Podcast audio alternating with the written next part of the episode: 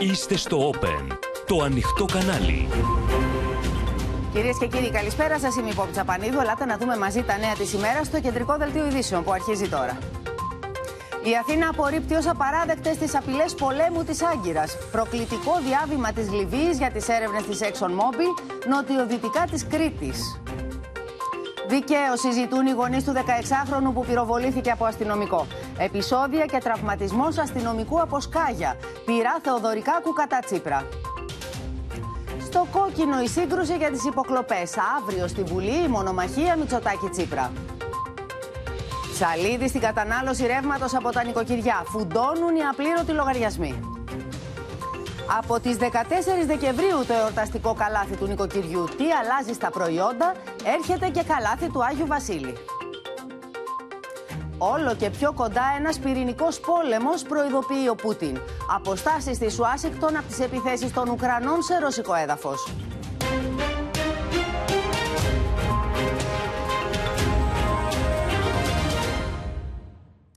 Σφοδρή πολιτική αντιπαράθεση, κυρίες και κύριοι, προκαλεί ο πυροβολισμός του 16χρονου Ρώμα από αστυνομικό, την ώρα μάλιστα που η κοινότητα των Ρωμά μοιάζει να βράζει. Η νύχτα που πέρασε ήταν γεμάτη ένταση με μολότο, φωτιές, οδοφράγματα αλλά και πυροβολισμούς με καραμπίνες, με αποτέλεσμα να τραυματιστούν 10 αστυνομικοί. Πληροφορίες αναφέρουν ότι βρέθηκε και η δεύτερη σφαίρα που, που έριξε ο άντρας της ομάδας Δίας, σφινωμένη μάλιστα χαμηλά σε πόρτα ξενοδοχείου. Οι γονείς του παιδιού ζήτουν δικαίωση.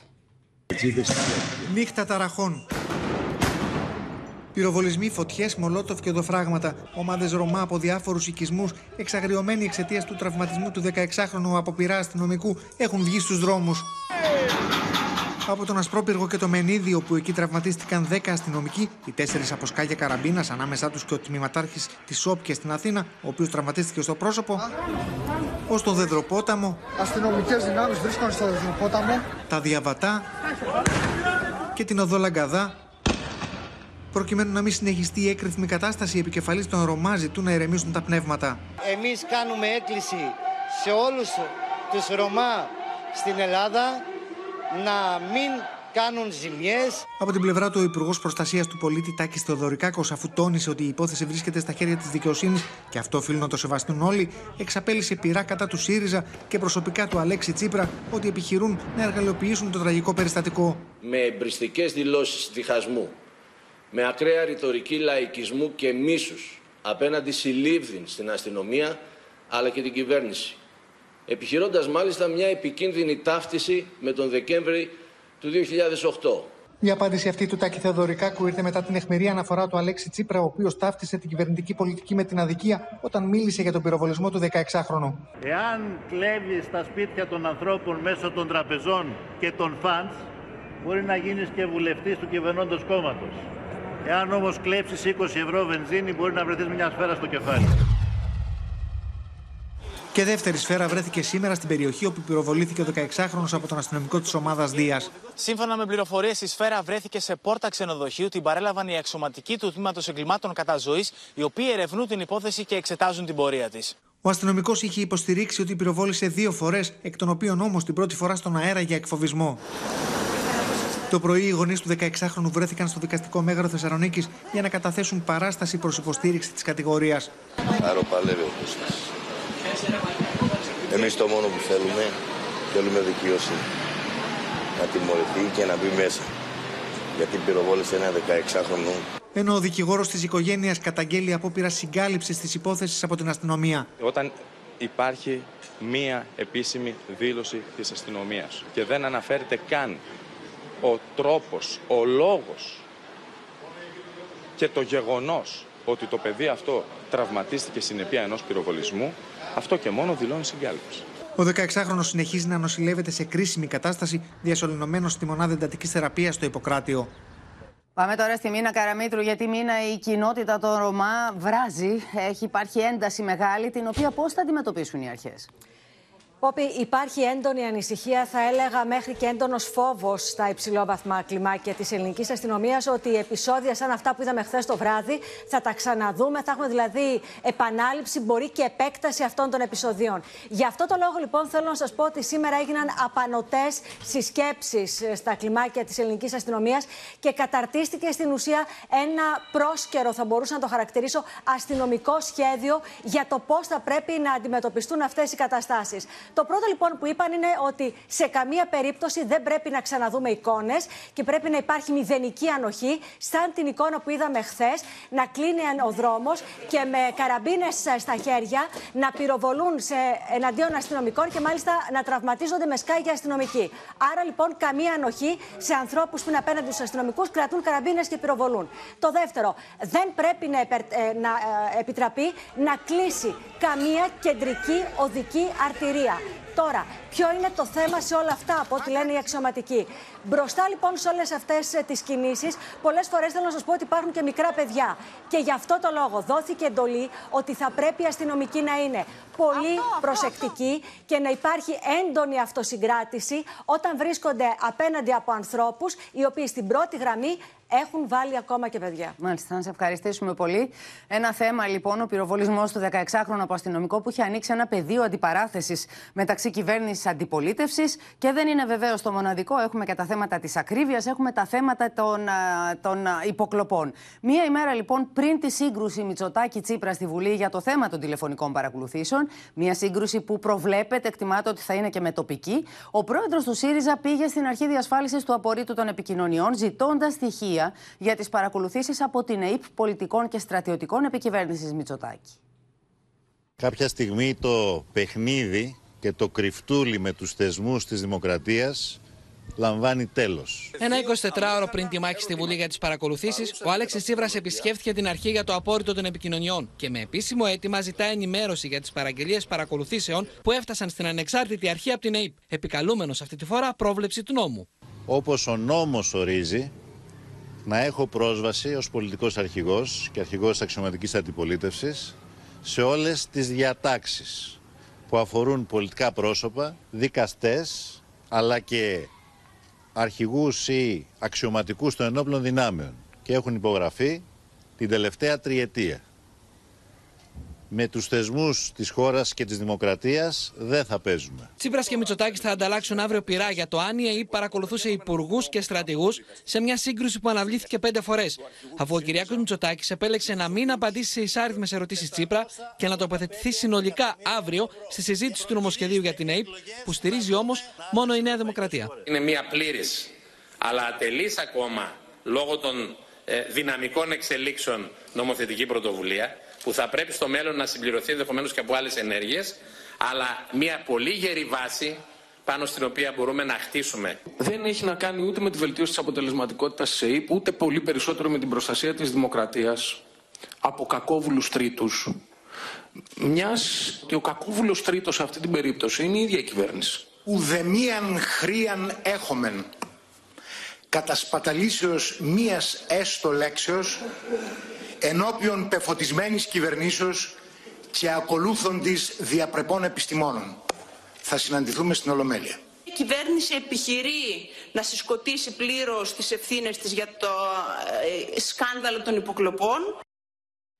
Σε αυτή τη χρονική συγκυρία, λοιπόν, με τα θέματα των υποκλοπών, της ακρίβειας αλλά και τα εθνικά να είναι ανοιχτά, αναμένεται με μεγάλο πολιτικό ενδιαφέρον η ομιλία του πρώην Πρωθυπουργού Αντώνη Σαμαρά στην εκδήλωση για την ίδρυση του Ιδρύματος που φέρει το όνομά του. Ε, είναι, η εκδήλωση είναι σε εξέλιξη αυτή την ώρα. Θα συνδεθούμε λοιπόν με τη Σοφία Φασουλάκη που βρίσκεται εκεί. Πήγες κατευθείαν από τα τύρανα, Σοφία, στην εκδήλωση για το, του Αντώνη Σαμαρά. Όπως επίσης και ο Πρωθυπουργός, ο πρώην Πρωθυπουργός Κώστας Καραμαλής και όλοι οι υπόλοιποι που βρίσκονται εκεί και θα μας πεις τώρα εσύ. Ακριβώς, Πόπη, καλησπέρα από το κατάμεστο Παλάσο που όλοι περιμένουν την ομιλία του πρώην Πρωθυπουργού, του Αντώνη Σαμαρά, μια ομιλία εφόλης της ύλης, όπως πληροφορούμαστε, για όλα τα κρίσιμα θέματα, για τα εθνικά, ε, για, τα, για την πορεία προς τις εκλογές, για το μέλλον της γαλάζιας παράταξης, μια ομιλία ε, στην, μια ομιλία, συγγνώμη που δεν την ακούω καλά, μια ομιλία επαφορμής των εγγενείων του Ιδρύματος Αντώνης Σαμαράς και αναμένεται να τον ακούσουμε σε λίγα λεπτά της ώρας. Μιλάω για ένα κατάμεστο α, θέατρο α, Πόπη. Βλέπουμε, έχουμε δει εδώ πολλά κομματικά στελέχη, πολλούς βουλευτές αλλά και υπουργούς της κυβέρνησης. Το παρόν αναμένεται να δώσει ο Πρωθυπουργός, ο Κυριάκος Μητσοτάκης, ο πρώην Πρωθυπουργός, ο Κώστας Καραμαλής, αλλά και ο Ευάγγελος Βενιζέλος. Μέχρι ώρας έχουμε δει τον ε, Άδωνη Γεωργιάδη, τον Μιλτιάδη Βαρβιτσιώτη, τον αρχηγό του στρατεύματος, τον κύριο Φλόρο, τον α, κύριο Τζορτ Τσούνη, τον Παύλο Μαρινάκη, α, τον α, Υπουργό Υγείας, τον κύριο Πλεύρη, τον Δήμαρχο, τον κύριο Κώστα Μπακογιάννη. Βλέπουμε τώρα τον κύριο Στουρνάρα, πλήθος κόσμου ε, έχει έρθει εδώ στο θέατρο Παλάς προκειμένου να ακούσει την ομιλία του Αντώνη Σαμαρά και καταλαβαίνεις ότι με πολύ μεγάλο ενδιαφέρον περιμένουμε να δούμε αν ο πρώην Πρωθυπουργός θα τοποθετηθεί για το μείζον θέμα των υποκλοπών, ένα θέμα που έχει δημιουργήσει πολύ μεγάλη πολιτική αντιπαράθεση και έχει πληγώσει την κυβέρνηση. Αναμένεται θα να γυρίσουμε σε σένα λοιπόν, Σοφία. Θα δούμε αν θα υπάρξει τοποθέτηση αναφορά, πώς ακριβώς θα τοποθετηθεί. Θα γυρίσουμε σε σένα για να μάθουμε οτιδήποτε συμβεί. Να σε ευχαριστήσουμε πολύ. Για να ανοίξουμε τα εθνικά μας θέματα. Γιατί μία ημέρα μετά την ευθεία απειλή πολέμου από τον Τζαβούσογλου, το Υπουργείο Εξωτερικών της Λιβύης, σε μία κίνηση που μοιάζει συντονισμένη από την Άγκυρα, προχώρησε σε διάβημα κατά της Ελλάδας για τις ενεξελίξει έρευνες της ExxonMobil στην Κρήτη, χαρακτηρίζοντας μάλιστα την περιοχή διαφιλονικούμενη. Η Αθήνα τονίζει ότι οι έρευνες για υδρογονάνθρακες γίνονται σε κυριαρχική μας περιοχή και απορρίπτει επίσης τις απαράδεκτες τουρκικές αιτιάσεις, χαρακτηρίζοντας απαράδεκτες τις απειλές πολέμου από την Τουρκία. Σε πλήρη εξέλιξη είναι οι έρευνες της ExxonMobil με το νορβηγικό ερευνητικό πλοίο στο θαλάσσιο οικόπεδο νοτιοδυτικά της Κρήτης, σε περιοχή που έχει δεσμευτεί με τη δεύτερη ναύτεξ που εξέδωσε η Αθήνα. Οι έρευνες έγιναν αφορμή για την προσωρινή κυβέρνηση της Τρίπολης να κατηγορήσει με ένα αποκλειτικό διάβημα την Ελλάδα ότι επιχειρεί να εκμεταλλευτεί την κρίση στη χώρα και να επιβάλλει τα τελεσμένα για την οριοθέτηση θαλασσίων συνόρων. Η Λιβύη θα προχωρήσει στην υπεράσπιση των θαλασσίων συνόρων και κυριαρχικών δικαιωμάτων της Λιβύης στις θαλάσσιες περιοχές της με όλα τα δυνατά νομικά και διπλωματικά μέσα. Σε κάθε περίπτωση, η Αθήνα τονίζει ότι οι έρευνες γίνονται στη βάση του διεθνούς δικαίου και των κυριαρχικών δικαιωμάτων που έχει η Ελλάδα στην περιοχή. Επισημαίνει επίσης ότι η προσωρινή κυβέρνηση της Τρίπολης έχει ολοκληρώσει τη θητεία της και ότι όποια συζήτηση οριοθέτησης της ΑΟΣ μεταξύ των δύο χωρών θα γίνει με την επόμενη νόμιμα εκλεγμένη κυβέρνηση. Σε αντίθεση με όσους συνάπτουν παράνομα και ανυπόστατα μνημόνια που αγνοούν και καταστρατηγούν βασικούς κανόνες του διεθνούς δικαίου και του δικαίου της θάλασσας, η Ελλάδα ασκεί τα κυριαρχικά της δικαιώματα με πλήρη σεβασμό στο διεθνές δίκαιο και το δίκαιο της θάλασσας. Λοιπόν, είναι σαφές ότι η κυβέρνηση της Τρίπολης ετοίμαζε την απάντησή της όλο το προηγούμενο διάστημα και μπορούμε με ασφάλεια να εικάσουμε ότι το έκανε σε συνεννόηση με την Άγκυρα. Την ίδια ώρα η Άγκυρα φαίνεται αποφασισμένη να κλιμακώσει στο Αιγαίο μετά για τις ανοιχτές απειλές που εξαπέλυσε ο Υπουργός Εξωτερικών της Τουρκίας ότι η Άγκυρα θα εισβάλλει στα νησιά αν δεν αποστατικοποιηθούν. Απειλές που η Αθήνα απέρριψε κατηγορηματικά. Dolayısıyla biz bunlara sessiz kalamayız.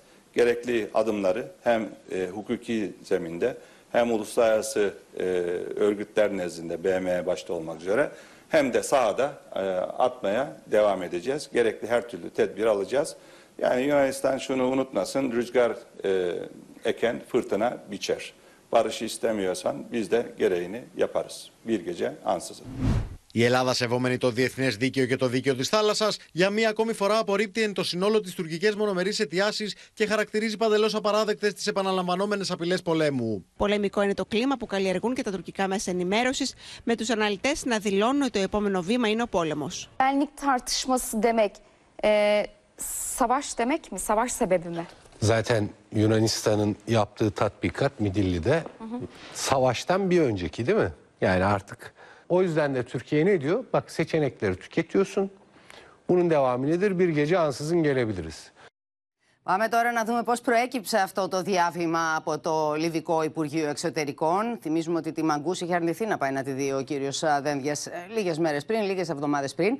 Στην Αλεξία Τασούλη και η Μαρία Ζαχαράκη κοντά μας από την Κωνσταντινούπολη. Γιατί φαίνεται Αλεξία ολοφάνερο, ενώ ότι έχει βάλει το χεράκι της και άγκυρα εδώ. Και τι θα κάνουμε τώρα εμείς, τι περιμένουμε επόμενες κινήσεις και πώς θα αντιδράσουμε επίσης; Ναι, Πόπη, δεν υπάρχει καμία αμφιβολία ότι η Τουρκία είναι πίσω από την σημερινή κίνηση της Λιβύης, πίσω από αυτό το διάβημα.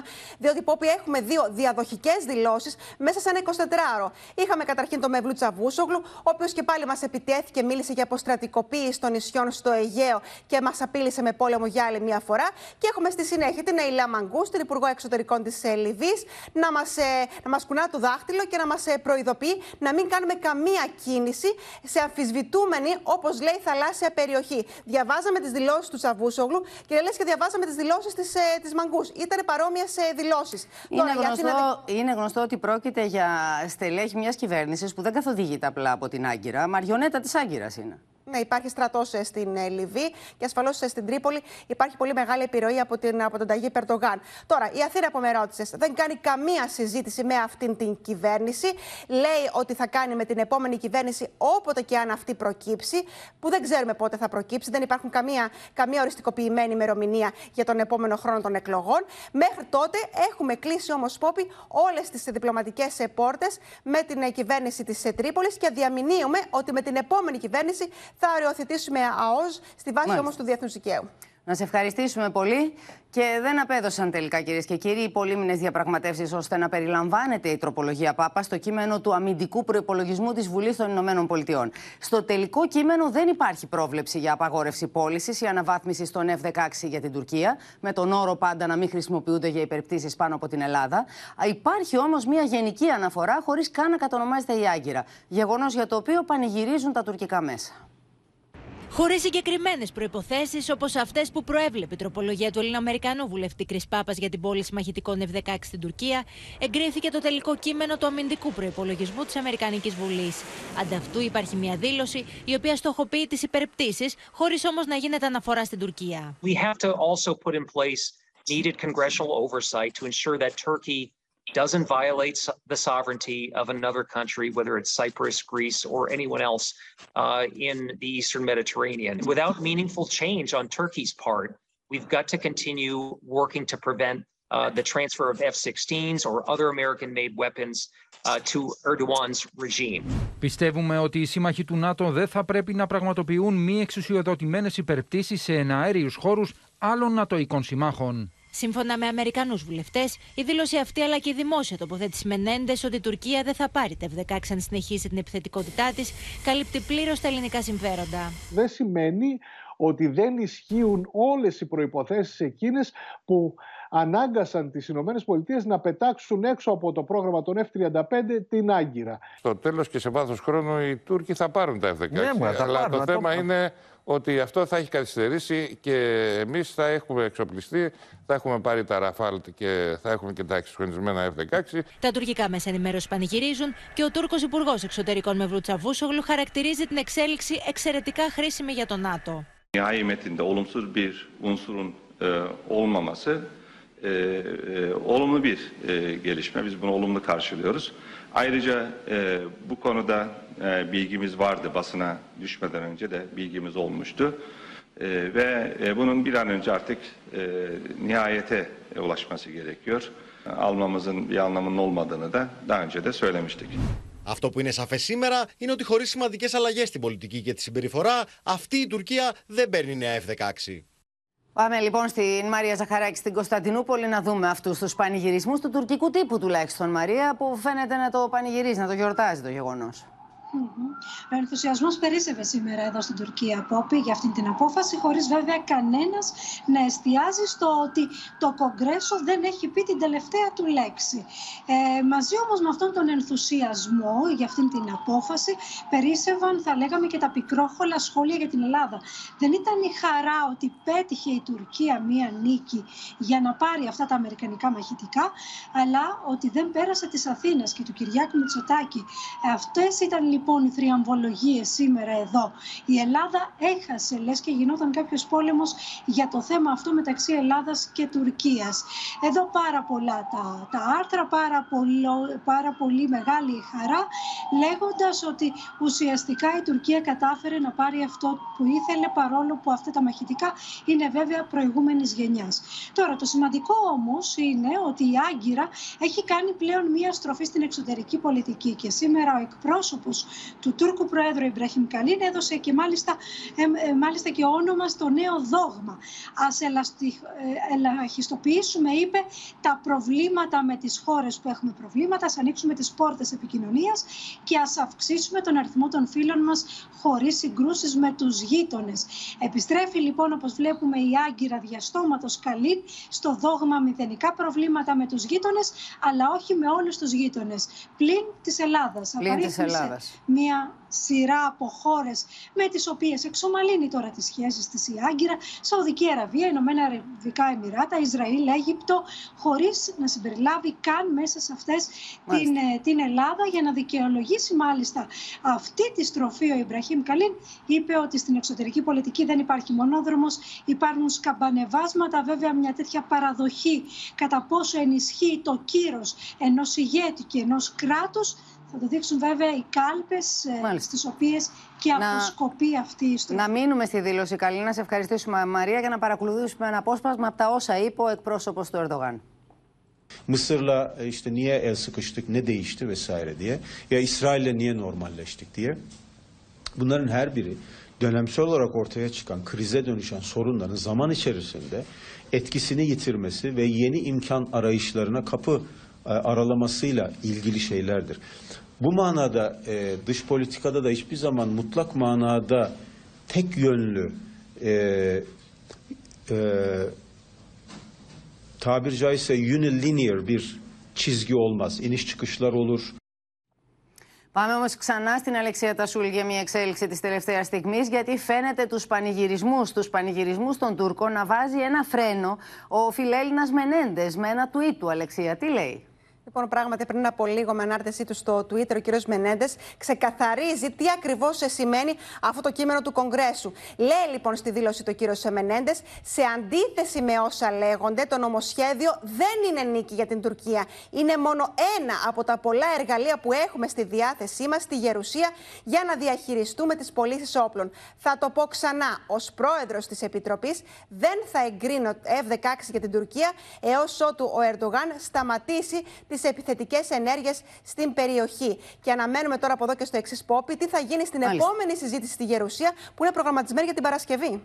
Λοιπόν, φαίνεται να το παίρνει όλο πάνω του το θέμα τώρα ο Μενέντες. Φαίνεται να κάνει τον εαυτό του το τελευταίο ανάχωμα έτσι ώστε να μην δοθούν αυτά τα F-16 στην. Μα είναι και πρόεδρος της Επιτροπής Εξωτερικών Σχέσεων της Γερουσίας. Για να δούμε πώς θα βγει αυτό. Να σε ευχαριστήσουμε πολύ. Και από τις σχέσεις με την Τουρκία πάμε να δούμε τις σχέσεις μας με τους άλλους γείτονες, τους Αλβανούς. Η οριοθέτηση της ΑΟΣ και τα θέματα που απασχολούν την ελληνική μειονότητα στην Αλβανία ήταν τα ζητήματα που συζήτησε ο Κυριάκος Μητσοτάκης με τον Έντι Ράμας στα Τύρανα. Ο Πρωθυπουργός δήλωσε ότι βρισκόμαστε ένα βήμα πιο κοντά στην υπογραφή συνυποσχετικού για την οριοθέτηση θαλασσίων ζωνών. Ο Αλβανός Πρωθυπουργός ανασκεύασε τις προσβλητικές για την Ελλάδα δηλώσεις που είχε κάνει λίγο πριν την συνάντησή του με τον Έλληνα Πρωθυπουργό και είχε βαρύνει το κλίμα μεταξύ τους. Με το που κάθισαν στο τραπέζι της συνάντησης, Κυριάκος Μητσοτάκης και Έντι Ράμα, ο Αλβανός Πρωθυπουργός έσπευσε να εξηγήσει ότι παρερμηνεύτηκαν οι δηλώσεις του για δίθεν εξαπάτηση της Ευρωπαϊκής Ένωσης από την Ελλάδα, προκειμένου η χώρα να ενταχθεί στην Ευρωζώνη. And I'm sorry for something I heard about uh, me saying some strange things about Greece. Uh, it's not about nowadays.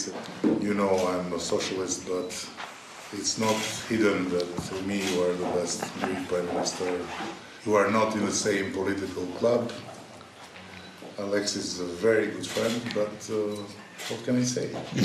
it is what it is, you know. And you are not in campaign time, so it's not an interference. I hope.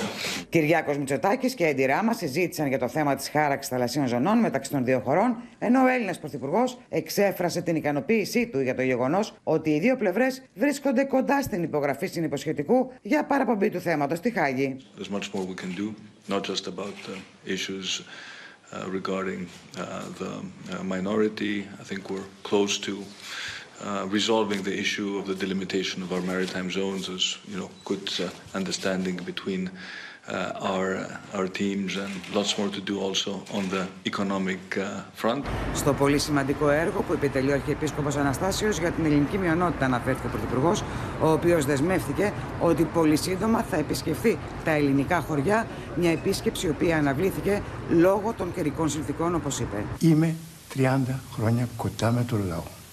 Με τον πόνο με τη στενοχώρια, με τη θλίψη, με την απογοήτευση, με την ελπίδα του κόσμου. Είναι το πιο σημαντικό που χρειάζεται ο κόσμος. Είστε μια γέφυρα συμφιλίωσης μεταξύ των δύο χωρών και ένα στήριγμα, ένα αποκούμπι για την ε, ε, ελληνική εθνική μειονότητα της Αλβανίας, την οποία ήθελα να επισκεφθώ αύριο, αλλά δυστυχώς ο καιρός δεν μας το επιτρέπει. Θα ανανεώσω όμως ε, αυτό το, αυτό το ραντεβού πολύ ε, σύντομα. Erdi ishte gati të vinte nesër, por pilotët e ti, jo tanë, thanë që koha nuk do jetë ideale për të bërë të fluturimin. Η αξιωματική αντιπολίτευση, ωστόσο, δεν βλέπει τις καιρικές συνθήκες ως την αιτία πίσω από την ακύρωση της επίσκεψης του Πρωθυπουργού στα μειονοτικά χωριά και κάνει λόγο για διπλωματικό φιάσκο. Ο Πρωθυπουργός της Αλβανίας δήλωσε ρητά ενώπιον του κύριου Μητσοτάκη: Ελπίζω να βρείτε χρόνο να επισκεφθούμε μαζί την ελληνική εθνική μειονότητα. Έτσι, επιβεβαίωσε περίτραν ότι η επίσκεψη στη Χιμάρα, Λιβαδιά και Δερβιτσάνη ακυρώθηκε καθ' υπαγόρευση του κύριου Ράμα και όχι λόγω δίθεν καιρικών συνθήκων στις περιοχές αυτές. Ακριβότερο θα είναι φέτος το γιορτινό τραπέζι, καθώς έρχονται νέες ανατιμήσεις στα τρόφιμα. Οι καταναλωτές όμως θα μπορούν να γεμίσουν σε καλύτερες τιμές τα δύο νέα καλάθια του νοικοκυριού. Το εορταστικό, που περιλαμβάνει βασιλόπιτα μεταξύ άλλων, όχι όμως μελομακάρονα και κουραμπιέδες, και το καλάθι του Άι Βασίλη με παιχνίδια από 10 κατηγορίες. Νέα προϊόντα για το γιορτινό τραπέζι μπαίνουν στο καλάθι του νοικοκυριού από την ερχόμενη Τετάρτη 14 Δεκεμβρίου έως και 4 Γενάρη. Μοσχάρι, γαλοπούλα, τσουρέκι ή βασιλόπιτα και σοκολάτα είναι τα προϊόντα που προστίθενται στο καλάθι του νοικοκυριού για το γιορτινό τραπέζι. Εκτός καλαθιού μένουν μελομακάρονα και κουραμπιέδες. Με δική μου απόφαση αποφάσισα να μην τα συμπεριλάβω στο καλάθι. Ο λόγος είναι ότι δεν θέλουμε να προκαλέσουμε αθέμητο ανταγωνισμό προς τα προς τους φούρνους και τα ζαχαροπλαστεία. Από τις 14 Δεκεμβρίου έως και τις 11 Ιανουαρίου θα τρέξει και το καλάθι του Άι Βασίλη με 10 κατηγορίες παιχνιδιών όπως επιτραπέζια παζλ, παιχνίδια με κούκλες, βρεφικά παιχνίδια, παιχνίδια κατασκευών, ηλεκτρονικά παιχνίδια και άλλα. Το καλάθι του Άι Βασίλη θα είναι υποχρεωτικό για αλυσίδες με τζίρο 1 εκατομμύριο ευρώ και άνω, ενώ θα υπάρχει και κόφτη στο περιθώριο κέρδους. Σε μέσο όρο, ανά 51 προϊόντα που είναι η κάθε αλυσίδα, έχουμε μείωση από την πρώτη εβδομάδα στα ίδια προϊόντα στην έκτη εβδομάδα 40%. Αν κάποιος αγοράζει τα προϊόντα του καλαθιού σε αιτήσια βάση κερδίζει 1,5 μισθό. Όταν χάνεις δηλαδή δύο μισθούς από το ρεύμα, το να σου λέει, που δεν ισχύει κατά την άποψή μου αυτό το μέγεθος, αλλά σε κάθε περίπτωση, το να σου λέει ότι θα κερδίσεις το λογαριασμό σου με 5 ευρώ, νομίζω και δεν κάνει έλεγχο στα λοιπόν, προϊόντα, είναι υποκριτικό. Ο λαός εκεί έξω δίνει κάθε μέρα ένα πολύ σκληρό αγώνα για την καθημερινότητά του. Το γιορτινό τραπέζι πάντως θα είναι φέτος ακριβότερο από πέρσι. Τι, τι έχετε κόψει για να βγει ο μήνας. Α, μην ρωτάς. Στα φώτα, στα τηλέφωνα. Από το νέο έτος αναμένονται νέες ανατιμήσεις στα τρόφιμα και σε βασικά αγαθά. Είμαστε εδώ τώρα με τον Γιάννη Φόσκολο, γιατί έχουμε τα στοιχεία για την ανάπτυξη του τρίτου τριμήνου. Φρένο φαίνεται να πατιέται στην ανάπτυξη αυτή. Εκεί. Έχουμε ένα φρένο λοιπόν. Προσγειώνεται η ανάπτυξη το τρίτο τρίμηνο. 2,8%. Με ρυθμούς 2,8% αναπτύχθηκε η οικονομία λοιπόν στο τρίτο τρίμηνο, το οποίο Πόπη σου θυμίζω είναι το δυνατό τρίμηνο της ελληνικής οικονομίας, γιατί έχει την καρδιά του καλοκαιριού. Ιούλιος, Αύγουστος, Σεπτέμβριος. 2,3% ήταν στη Eurostat, οπότε σε αιτήσια βάση είμαστε πάνω από την Ευρωζώνη. Ωστόσο, σε τριμηνία βάση, δηλαδή συγκριτικά με το αμέσως προηγούμενο τρίμηνο, εδώ στην Ελλάδα έχουμε μείωση του ΑΕΠ 0,5%. Στην Ευρωζώνη υπάρχει ισχνή αύξηση 0,3%. Και αυτό είναι το ανησυχητικό. Εδώ λοιπόν πρέπει να δούμε το τέταρτο τρίμηνο που διανύουμε τώρα, πώς θα εξελιχθεί. Εκεί είναι το κλειδι Μέχρι στιγμής η ανάπτυξη είναι στο 5,9% για το 2022. Θα έχουμε ικανοποιητική ανάπτυξη το τέταρτο τρίμηνο για να κλείσει το έτος στο 5,6% που λέει και ο προπολογισμό. Εδώ είμαστε να το δούμε. Ωστόσο, τι μας δείχνουν τα ποιοτικά στοιχεία της ανάπτυξης, τα οποία έχουν και αυτά τη σημασία τους. Μας δείχνουν ότι η ενεργειακή κρίση δείχνει τα δόντια της στην ελληνική οικονομία και στην οικονομία της Ευρωζώνης. Έχουμε έκρηξη επιδοτήσεων στην ενέργεια το, το τρίτο τρίμηνο. Αυτός είναι ένας από τους βασικούς λόγους που προσγειώθηκε το ΑΕΠ, γιατί αφαιρούνται επιδοτήσεις από το ΑΕΠ. Ε, εδώ, στελέχη του Οικονομικού Επιτελείου λένε ότι θα υπάρξει διόρθωση στο τέταρτο τρίμηνο, γιατί δεν έχουμε ακόμα εισπράξει όλα τα υπερέσοδα. Συγκρατήθηκε όμως λόγω των επιδοτήσεων επιδοτήσεων η κατανάλωση, που είναι βασικός μοχλός της ανάπτυξης. Μόλις 0,6% έπεσε. Φρενάρουν όμως οι επενδύσεις. Και αυτό πολύ σημαντικό για το πού θα πάμε και πώς θα κινηθούμε το 2023, που είναι μια πολύ δύσκολη χρονιά. Και τα εισοδήματα, διασώθηκαν τα εισοδήματα λόγω των επιδοτήσεων. Σε κάθε περίπτωση η ενεργειακή κρίση δείχνει τα δόντια της στην οικονομία και είναι πολύ Πάντως κρίσιμο να δούμε. να αγοράσουμε πώς θα πάμε. μαλαμακάρονα φέτο. Θα το σκεφτούμε να τα αγοράσουμε, διότι έτσι ε, θυμάμαι ότι πέρσι κάνανε Δεν είναι και από, στο καλάθι του 9, νοικοκυριού. από 9 μέχρι 12 ευρώ και φέτος έχουν ανέβει στα 16. Στα 14 με 16. Να σε ευχαριστήσουμε πάρα πολύ. Στο μεταξύ, η ενεργειακή ακρίβεια συνεχίζει να καίει τους οικογενειακούς προπολογισμού και τα νοικοκυριά αρχίζουν να μειώνουν την κατανάλωση ρεύματος. Αυξάνονται όμως οι ληξιπρόθεσμε οφειλές και οι πάροχοι ζητούν να μπλοκάρονται όσοι αλλάζουν εταιρεία αφήνοντας φέσια σε μια περίοδο που τα πρώτα κρύα έχουν εκτοξεύσει τις τιμές του αερίου και τους λογαριασμούς του ρεύματος στα ύψη. Πολλοί καταναλωτές βίνουν νωρίτερα τα φώτα. Άλλοι λειτουργούν λιγότερες ώρες στην κουζίνα, ενώ δεν είναι λίγοι αυτοί που σκέφτονται ακόμα και το αν ή πόση ώρα θα ανοίξουν μια ηλεκτρική συσκευή. Το σκεφτόμαστε ξανά και ξανά ε, πολύ περισσότερες φορές τι θα ανοίξουμε, τι θα λειτουργήσουμε. Μειωμένη κατανάλωση γενικότερα. Σε όλα. Η ενεργειακή ακρίβεια συνεχίζει να προκαλεί ασφυξία στα νοικοκυριά, με ένα στους δύο πολίτες να έχει περιορίσει την κατανάλωση ενέργειας για να μπορέσει να τα βγάλει πέρα. Το ψαλίδι έχει ξεκινήσει από το καλοκαίρι και αποτυπώνεται και στις εκθέσεις του ΑΔΜΙΕ. Η κατανάλωση ρεύματος σημείωσε βουτιά 11,78 τον Ιούλιο, 13% τον Αύγουστο, 3,27% τον Σεπτέμβριο και 9,25% τον Οκτώβριο. Δύσκολα, δύσκολα πολύ. Θα προσπαθήσουμε να κάνουμε οικονομία. Με τις κλιμακωτές επιδοτήσεις στα νοικοκυριά με χαμηλή κατανάλωση έχουν δει να ξεφουσκώνουν τα τιμολόγια, ωστόσο όσοι και είναι πολύ ρεύμα συνεχίζουν να παίρνουν στα χέρια τους τσουχτερούς λογαριασμούς. Το Eurogroup ζήτησε στοχευμένα μέτρα και κόφτει στην κατανάλωση για τις επιδοτήσεις. Δηλαδή, η κρατική έκπτωση θα κόβεται μετά από ένα όριο κατανάλωσης και δεν θα συνεχίζεται μειωμένη όπως ισχύει σήμερα στην Ελλάδα. Δάζω σε τέσσερις μήνες πλήρωσα 2,5 χιλιάρικα. Και πέρσι ήταν στα 200 με 300 ευρώ. Μέσα σε αυτό το περιβάλλον φουσκώνουν και τα νέα φέσια στους παρόχους που ζητούν να αλλάξει το ισχύον σύστημα που προβλέπει πως δεν κόβεται το ρεύμα σε όσους αλλάξουν εταιρεία με αρρύθμιστες οφειλές. Οι πάροχοι ζητούν να έχουν το δικαίωμα για διακοπή ρεύματος αν μέσα σε 90 ημέρες οι καταναλωτές που έχουν αλλάξει εταιρεία δεν ρυθμίσουν ή δεν αποπληρώσουν τα χρέη τους ή να μην επιτρέπεται η μετακίνηση αν υπάρχουν δύο απλήρωτοι ή αρρύθμιστοι λογαριασμοί. Την ίδια ώρα τα πρώτα κρύα έχουν εκτοξεύσει πάνω από τα 140 ευρώ το φυσικό αέριο, συμπαρασύροντας και τις τιμές ρεύματος σε όλη την Ευρώπη. Στην Ελλάδα, η μέση χονδρική από τα 227 ευρώ τη Μεγαβατόρα που έκλεισε τον Νοέμβριο κινείται τις πρώτες μέρες του Δεκεμβρίου στα 339 ευρώ, σημειώνοντας άλμα 49%. 25 άτομα, κυρίες και κύριοι, συνελήφθησαν σε μία από τις μεγαλύτερες αστυνομικές έρευνες στον χώρο της ακροδεξιάς στη Γερμανία, με την κατηγορία ότι στόχευαν την ανατροπή του πολιτεύματος, ετοίμαζαν πραξικόπημα δηλαδή, και σχεδίαζαν εισβολή στο Ομοσπονδιακό Κοινοβούλιο και συλλήψεις βουλευτών. Δύο μάλιστα από τις συλλήψεις έγιναν στην Αυστρία και την Ιταλία. Εκτεταμένη επιχείρηση πραγματοποίησε η γερμανική αστυνομία στους κόλπους της ακροδεξιάς, διαλύοντας έναν πυρήνα που είχε ως στόχο την εισβολή στην Bundestag. Οι πολίτες του Ράιχ, όπως ονομάζονται, σχεδίαζαν ένοπλες επιθέσεις σε συνταγματικά όργανα. Τουλάχιστον 25 άνθρωποι συνελήφθησαν σε 11 ομοσπονδιακά γερμανικά κρατήδια, όπως και στην Αυστρία και την Ιταλία.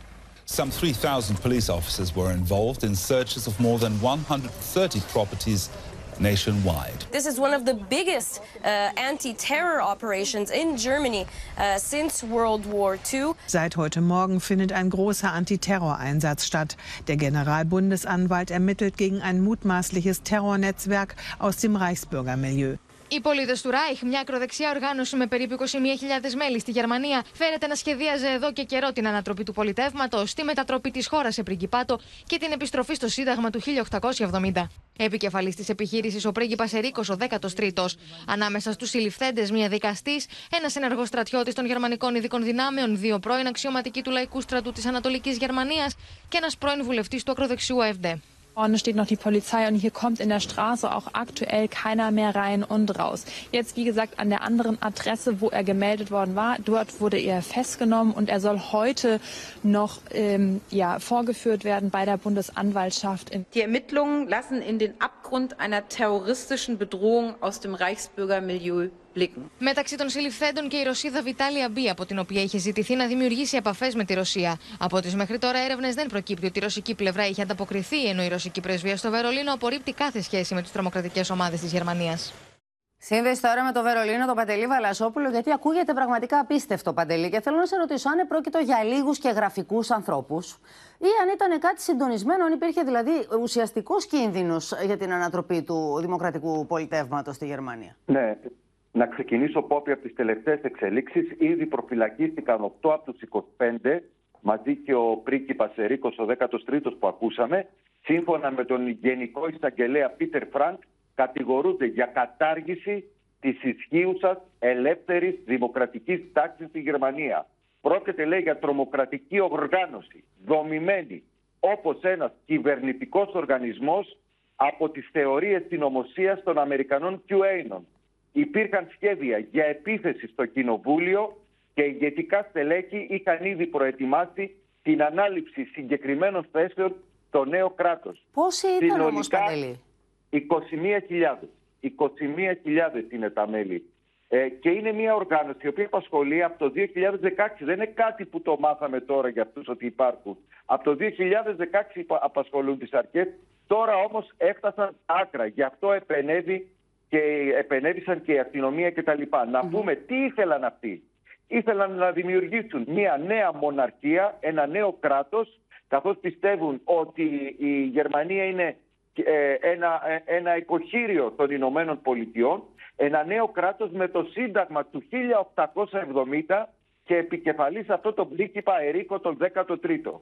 Να πούμε ότι ο άνθρωπος αυτός είχε σχέση με μια γυναίκα από τη Ρωσία, οι οποίες οι αρχές πιστεύουν ότι είχε σχέση με αξιωματούχους στη Μόσχα, χωρίς να έχουν υπάρξει όμως ε, συγκεκριμένες αποδείξεις. Η ρωσική πρεσβεία στο Βερολίνο έβγαλε και ανακοίνωση πριν από λίγο που λέει ότι δεν είχε σχέση ε, με όλα αυτά, όμως αυτοί ήθελαν μια ειδικά στενή σχέση με τη Ρωσία. Να πούμε ότι έχουν ερευνηθεί μέχρι στιγμής 137 οικήματα, έχουν βρεθεί όπλα εκρηκτικά σε τρεις χώρες. Τη Γερμανία, την Ιταλία και, και την Αυστρία. Να σε ευχαριστήσουμε πολύ Παντελή.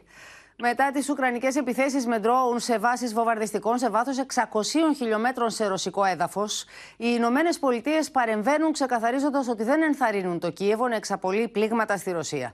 Η Μόσχα από την πλευρά της διαμηνύει ότι θα πάρει όλα τα απαραίτητα μέτρα και παραγγέλνει εκατοντάδες ντρόουνς και βαλιστικούς πυράβλους από το Ιράν, ενώ ο Σεργέη Λαυρόφ εμφανίζεται έτοιμος για διάλογο μεν, αλλά υπό προποθέσει. Τα διαδοχικά χτυπήματα σε αεροπορικές βάσεις εντός της ρωσικής επικράτειας έχουν προκαλέσει συναγερμό. Με τη Μόσχα να εξετάζει τον τρόπο αντίδρασης, αλλά και την Ουάσιγκτον να παίρνει θέση. We have not provided Ukraine with weapons that it is to use inside of Russia.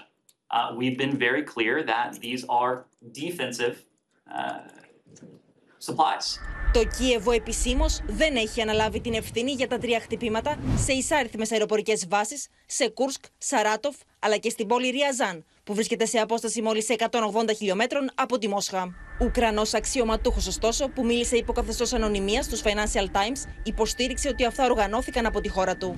Δεν έχουμε χιλιομετρικό περιορισμό και σύντομα θα μπορούμε να φτάσουμε όλους τους στόχους μέσα στη Ρωσία, συμπεριλαμβανομένης της Σιβηρίας. Στην Ουκρανία γνωρίζουμε πόσο δύσκολη είναι η αντιμετώπιση τέτοιων εναέριων επιθέσεων. Ακόμη δεν έχει γίνει γνωστή και η προέλευση των μη επανδρομένων αεροσκαφών με τα οποία χτυπήθηκαν οι τρεις περιοχές στη Ρωσία. Οι Ρώσοι στρατιωτικοί επιμένουν επισήμως ότι πρόκειται για παλαιά σοβιετικά σχέδια που αξιοποίησε η Ουκρανία. Την ίδια στιγμή, βέβαια, υπάρχουν και ανεπιβεβαίωτε πληροφορίες που μιλούν για βρετανική και αμερικανική βοήθεια στα χτυπήματα χρήματα. There are lots of theories and the Russians themselves say it's this. The Ukraine is not saying anything. Σε μια περίοδο κατά την οποία υπήρχαν φανερές και παρασκηνιακές διπλωματικές προσπάθειες για να ανοίξει ένα παράθυρο διαπραγματεύσεων, τα χτυπήματα σε ρωσικό έδαφος και οι φωνικές μάχες στα ανατολικά φαίνεται πως απομακρύνουν κάθε ελπίδα. Whoever started an unprovoked and criminal war must lose and bear responsibility. Apart from the Ukrainian victory, any other option will be a mistake. Εάν υπάρξει σοβαρή πρόταση για το πώς να σταματήσει η σύγκρουση με την εκπλήρωση των νόμιμων απαιτήσεών μας, η Ρωσία είναι έτοιμη να συνομιλήσει. Με τον Βλαντίμιρ Πούτιν πάντως να υποστηρίζει ότι η επίτευξη των στόχων της Ρωσίας απαιτεί ακόμη χρόνο. Ελάτε τώρα, ελάτε τώρα να συνδεθούμε με την Αδαμαντία Λιόλιο αλλά και το Θανάση Αυγερινό από τη Μόσχα και να ξεκινήσουμε σήμερα μαζί Θανάση. Διότι ξυπνά και πάλι ο εφιάλτης των πυρηνικών, η απειλή χρήσης πολεμικών όπλων από τις πολύ πριν από λίγο δηλώσεις που έκανε ο Βλαντίμιρ Πούτιν. Τι είπε λοιπόν;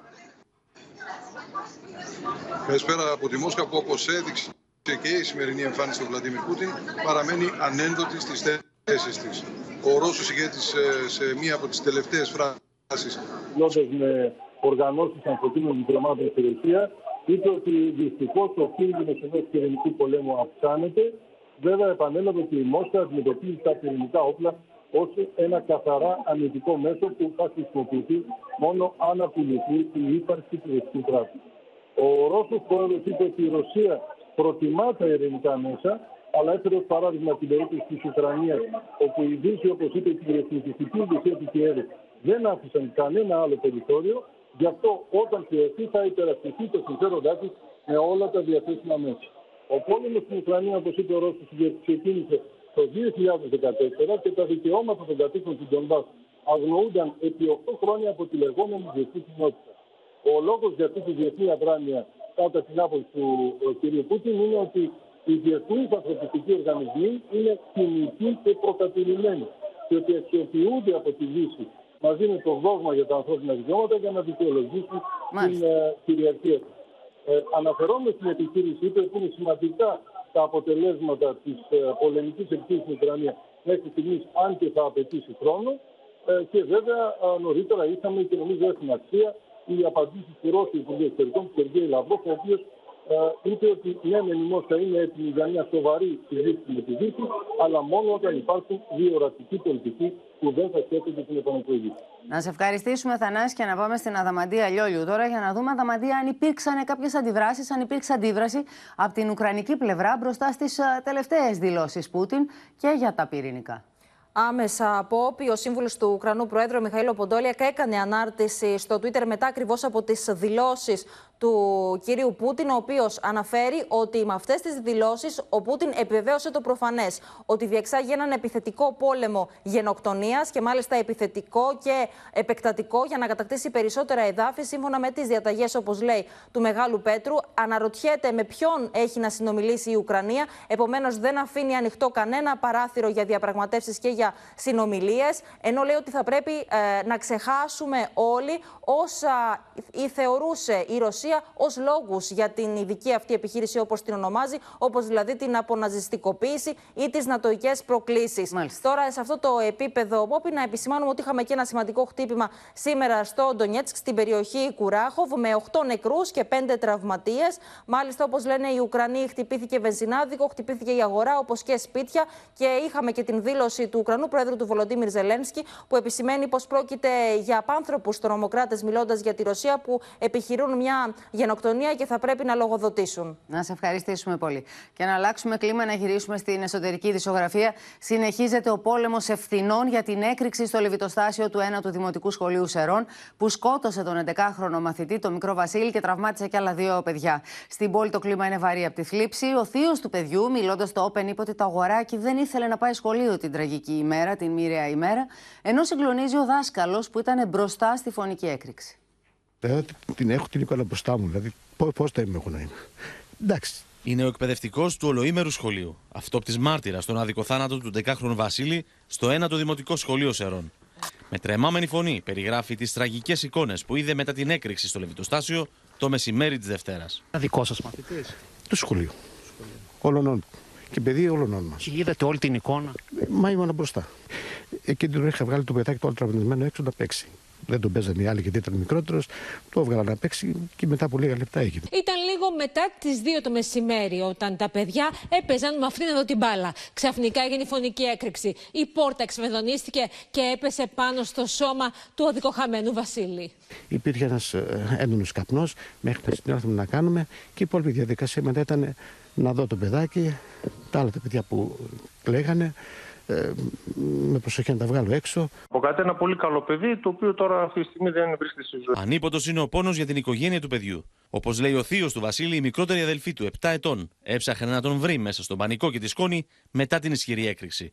Τραγική ηρωνία. Το πρωί της Δευτέρας, ο Βασίλης δεν ήθελε να πάει στο σχολείο. Αν ας πούμε δεν, δεν πήγαινε, δεν θα γινόταν κιόλας. Ή αν το παίρναμε νωρίτερα, τι να κάνω. Ο 52χρονο εργολάβος και ο 44χρονο ηλεκτρολόγος που συνελήφθησαν την Τρίτη αφέθηκαν ελεύθεροι με προφορική εντολή του εισαγγελέα, προκειμένου να συνεχιστεί η έρευνα και να σχηματιστεί η δικογραφία της υπόθεσης. Έγινε το ατύχημα, έγινε κάποιο λάθος από ανθρώπινο χέρι. Ο ελεύθερος θα σκάει είναι γιατί κλείνουν τις βάνες. Έπρεπε ο καυστήρας να απομακρυνθεί. Να, να, σβήσει, να κλείσει χωρίς να μπορεί να ξανανάψει. Θα φέρω έγγραφο να το δείτε. Αυτό θέλουμε, μόνο τίποτα άλλο. Με το μπαλάκι των ευθυνών ανάμεσα στην αυτοδιοίκηση και τη διεύθυνση του σχολείου να συνεχίζεται, ξεκινά άμεσα ένορκη διοικητική εξέταση. Να δούμε λοιπόν αν ε, από αυτή την πλευρά έχουν γίνει τα πράγματα έτσι όπως έπρεπε να γίνουν και αν υπάρχει οποιαδήποτε ευθύνη που μπορεί να αποδοθεί, να είστε όλοι βέβαιοι ότι θα αποδοθεί με την μέγιστη δυνατή προσοχή. Η οικογένεια του 10χρονου μαθητή έχει ορίσει δικό της τεχνικό σύμβουλο. Στη μνήμη του Ολυμπιονίκη Αλέξανδρου Νικολαίδη ήταν αφιερωμένη η χθεσινή παράσταση του βραβευμένου έργου Αριζόνα στο θέατρο Σταθμός, που δόθηκε παρουσία της συζύγου του. Όλα τα έσοδα θα διατεθούν σε ανθρωπιστικούς σκοπούς, ειδικότερα στις κοινοφελείς οργανώσεις Φλόγα Άρσης, αλλά και στο νοσοκομείο Πέδων Αγία Σοφία, που στήριζε ο ίδιος ο Αλέξανδρος Νικολαίδης. Αν καταφέρουν να περάσουν τα σύνορα, τότε θα έχουμε χάσει τη μάχη για πάντα. Το μεταναστευτικό, ο ρατσισμός και οι άνθρωποι που προσπαθούν να περάσουν σύνορα για ένα καλύτερο μέλλον βρίσκονται στο επίκεντρο του βραβευμένου έργου του Χουάν Κάρλος Ρούβιο «Αριζόνα», το οποίο παρουσιάστηκε με επιτυχία για δεύτερη σεζόν στο Θέατρο Σταθμός. Η τελευταία αθηναϊκή παράσταση του έργου ήταν αφιερωμένη στη μνήμη του Ολυμπιονίκη Αλέξανδρου Νικολαίδη που έσβησε στα 42 του χρόνια αφήνοντας ανεξίτηλο το αποτύπωμά του ως άνθρωπος και αθλητής έχει αφήσει το στίγμα του τόσο πολύ στην κοινωνία μας, όχι με τα θάνατον, με την ύπαρξη που είχε όλα αυτά τα χρόνια, με το παράδειγμα που τόσες δεκαετίες δίνει και ως αθλητής αλλά και ως άνθρωπος.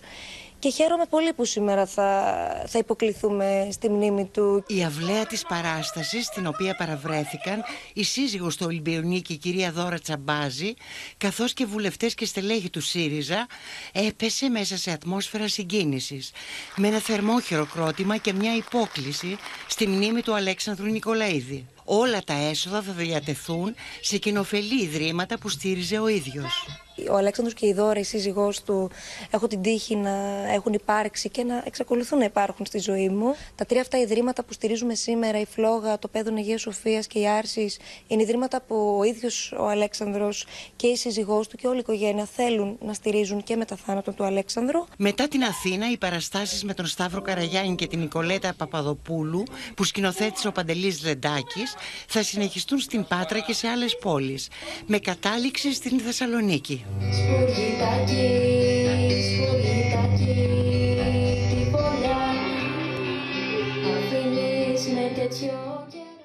Ανησυχία στην επιστημονική κοινότητα για την ασυνήθιστη αύξηση που παρουσιάζουν οι λοιμώξεις από επιθετικό στρεπτόκοκο. Στη Μεγάλη Βρετανία πέθαναν 9 παιδιά, ενώ τις τελευταίες ημέρες και στη Γαλλία δύο παιδιά και ένας ενήλικας έχασαν τη ζωή τους από το βακτήριο. A very bright and talented little girl. Words from Stella Lily's school. The latest victim to a viral infection impacting the nation. In Belfast, the five year old was struck down with strep A. Η Στέλλα Λίλη είναι το ένα το θύμα του στρεπτόκοκου τύπου Α, που καλπάζει στις μικρές ηλικίες και έχει θέσει τις υγειονομικές αρχές της Μεγάλης Βρετανίας σε κατάσταση συναγερμού. Κατέληξε μόλις 9 ημέρες μετά την εμφάνιση των συμπτωμάτων, με τους γιατρούς στην αρχή να συνιστούν στην οικογένεια ενυδάτωση με ισοτονικά ροφήματα. Τα κρούσματα της λίμωξης του στρεπτόκοκου είναι τέσσερις φορές περισσότερα από το συνηθισμένο στη Μεγάλη Βρετανία, ενώ την εμφάνισή τους έχουν κάνει σε αρκετές χώρες. Κύριε συμπτώματα είναι ο πονόλεμος, ο υψηλός πυρετός και η εκδήλωση φαριγκό αμυγδαλίτιδα. Αρκετά κρούσματα είχα το τελευ... τις τελευταίες 20 μέρες και στο ιατρείο μου με φαρικό αμυγδαλίτιδες. Είναι κρούσματα τα οποία εμφανίζονται την άνοιξη, δεν είναι αυτή την εποχή.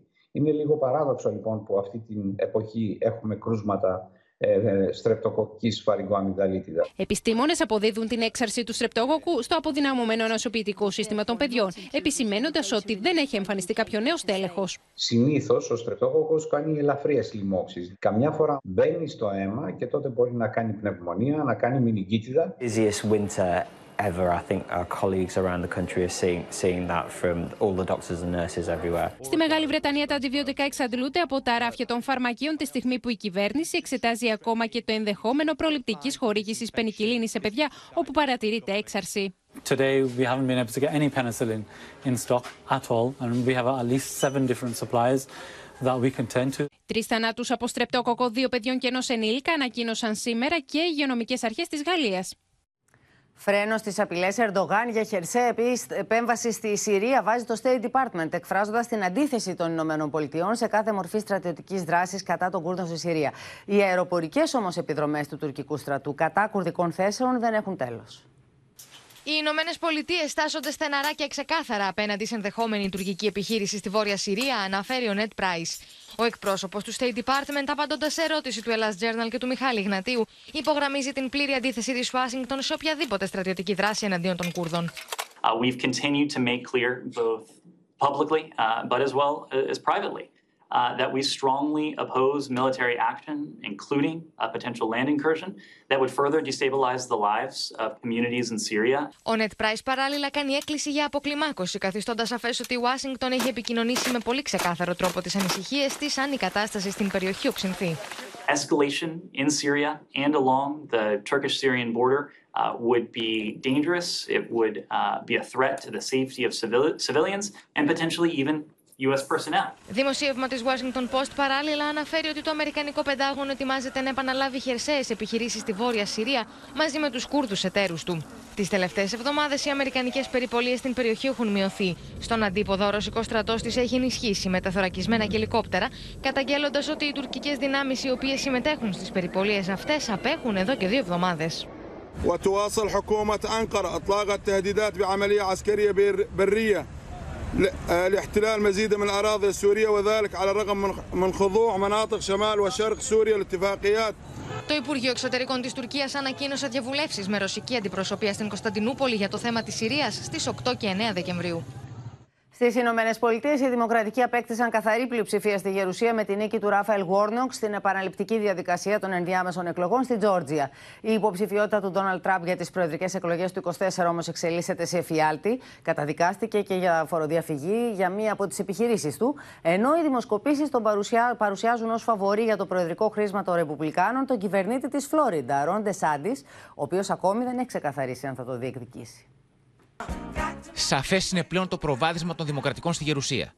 Ο Δημοκρατικός Ράφαελ Γουόρνοκ κέρδισε τον Ρεπουμπλικανό Χέρσελ Ουόρκερ, πρώην αθλητή του Αμερικανικού ποδοσφαίρου, στις επαναληπτικές εκλογές της Τζόρτζια.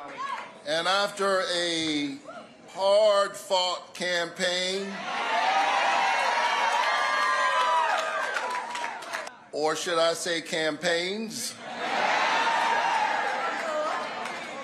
It, it is my honor to utter the four most powerful words ever spoken in a democracy. The people have spoken. Οι Ρεπουμπλικανοί από την πλευρά του ανέκτησαν τον έλεγχο τη Βουλή των Αντιπροσώπων. Ωστόσο, αυτό έγινε με μικρότερη πλειοψηφία από αυτή που περίμεναν. But one of the things I want to tell all of you is you never stop dreaming.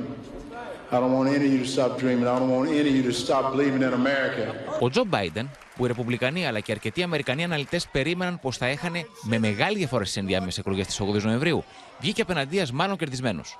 Ο Ντόναλτ Τραμπ βρίσκεται πλέον υπό διαρκή αμφισβήτηση για το αν μπορεί να οδηγήσει τους Ρεπουμπλικανούς σε νίκη στις προεδρικές εκλογές του 2024.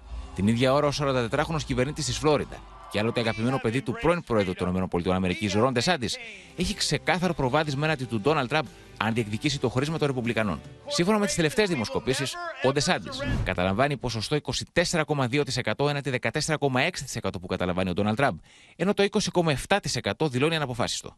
Την ίδια ώρα, στις τάξεις των Ρεπουμπλικανών ψηφοφόρων, ο κυβερνήτης της Φλόριντα εδραιώνει ακόμα περισσότερο το προβάδισμά του, καταλαμβάνοντας το 31,1% έναντι 21,1% του Ντόναλτ Τραμπ. Κυρίες και κύριοι, εδώ ολοκληρώθηκε το κεντρικό δελτίο ειδήσεων. Μείνετε στο Open και αμέσως μετά παρακολουθήστε την οικογενειακή σειρά, η δική μας οικογένεια. Στις 9 μην χάσετε την ξένη ταινία μέσα στον κυκλώνα. Σας ευχαριστούμε που και σήμερα ήσασταν εδώ κοντά μας. Καλό βράδυ σε όλους και όλες. Το καλό θα νικήσει, ε. Γεια σας.